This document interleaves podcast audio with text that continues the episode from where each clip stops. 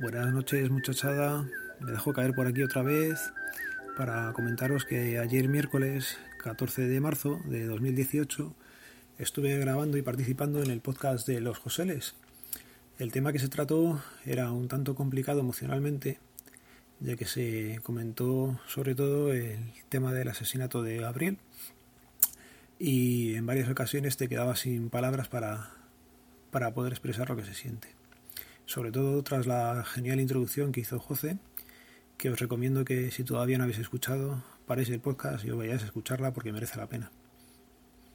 En un momento de la conversación hablamos del tema de las estadísticas oficiales y sobre eso va a ir el podcast de, de hoy, el que os tengo preparado, porque creo que puedo explicar algo mejor cómo se cuentan las víctimas de violencia de género. Para el Estado solo se computa como violencia de género la violencia ejercida del hombre a la mujer con la que tenga o haya tenido una relación sentimental o análoga. No hace falta llegar a estar casado. Aquí vamos a hacer un inciso que es importante y es donde está todo, todo el meollo de la cuestión. Perdonar. La violencia tiene que ser del hombre a la mujer. Y no vale que sea al revés, ni de hombre a hombre, ni de mujer a mujer, ni en ninguna otra forma que os penséis. Si no es del hombre a la mujer, computará estadísticamente como malos tratos en el ámbito familiar. Nunca sería violencia de género. Según se comenta, eh, se quiere hacer una nueva reforma en la que se haría que la ley de violencia de género eh, suprimiría la relación sentimental que es necesaria ahora y se pasarían a computar y a tratar todas las agresiones como violencia de género.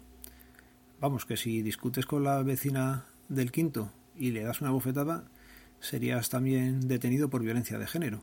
Ya no sería necesario que tuvieras una relación de afectividad con ella.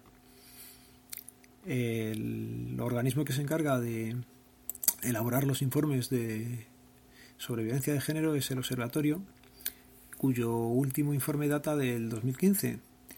Eh, empezaron a haber recuentos, o yo los recuentos que he encontrado son a partir del 2002 hasta el 2015, periodo en el cual han fallecido 859 mujeres, que ya está bien. El problema es que no se puede sacar una correlación directa entre haber aprobado eh, la ley sobre violencia de género en el 2005, el 28 de diciembre, y haber conseguido reducir las muertes, pues hubo años que anterior a esta ley murieron menos mujeres que las que morían en algunos años posteriores.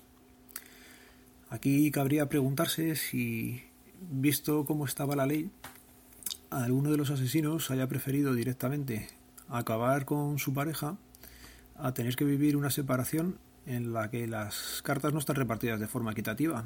Es jugar con desventaja por, por, ser, por ser hombre.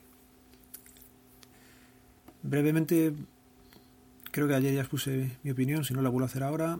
Eh, sobre esta ley. Según la Constitución, el artículo 14, todos somos iguales ante la ley, sin que puedas discriminar a nadie por razón de nacimiento, raza, sexo o religión. Y esta ley lo hace de pleno, puesto que eh, el bofetón que yo le pueda dar a mi mujer no va a tener la misma sanción ni la misma pena que si ella me lo da a mí. Con lo cual no estoy muy a favor de, de cómo está redactada la ley. Entiendo que tienen que estar protegidas las mujeres, pero no creo que se fuera la, la mejor solución a la que se llegó. Vamos a cambiar un poco de tema sin dejar de lado las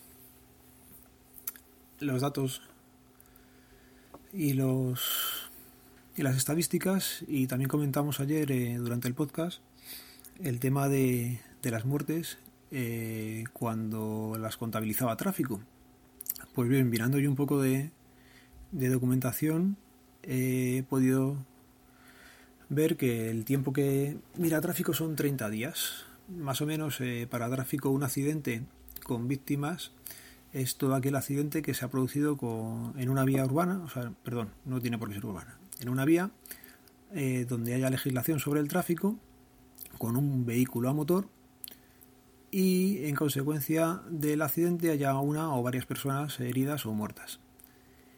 Eh, es bastante sencillo, yo creo que lo he explicado ahora más enrevesado de lo que es. Básicamente tiene que haber un vehículo en movimiento y que haya alguien muerto o con lesiones. Para considerarlo fallecido por tráfico, eh, tiene que haber, como consecuencia del accidente, fallecer una persona o en el acto o dentro de los siguientes 30 días. Eh, a su vez, se excluyen de estas cifras los casos confirmados de muertes naturales o en los que existan indicios de suicidio. Vamos a hacer aquí una pequeña reflexión y vamos a poner ejemplos, que es como se ven bien las cosas. Por ejemplo, tienes un accidente y estás hospitalizado y en estado crítico durante 30 días. Si falleces el 31, para tráfico no eres una víctima de, de tráfico.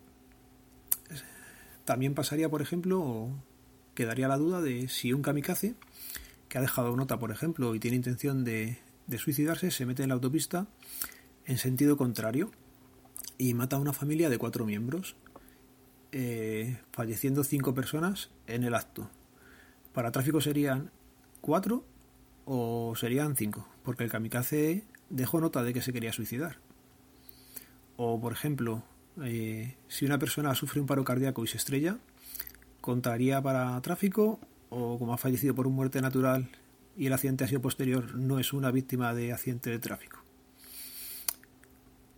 Vamos a comentar también que durante el mismo periodo que hemos dicho antes, de 2002 al 2015, si las 859 víctimas de violencia de género era una cifra escalofriante, no lo es menos el saber que durante el mismo periodo han fallecido 45.168 personas por accidentes de tráfico. Todavía cuesta creer mucho que haya gente inconsciente que se ponga al volante habiendo bebido o tomando sustancias estupefacientes y no son capaces de ver que entre las manos no llevan un vehículo, sino que pueden llevar un arma letal.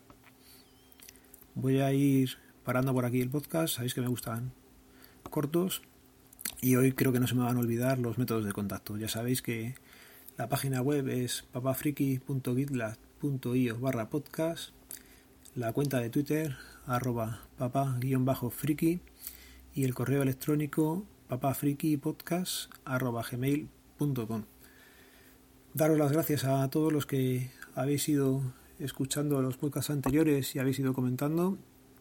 Y nada, a ver si llegamos como poco hasta los 49 episodios que tiene ya Gitano con su show. Y ya sabéis que nos escuchamos, leemos o vemos. Hasta luego.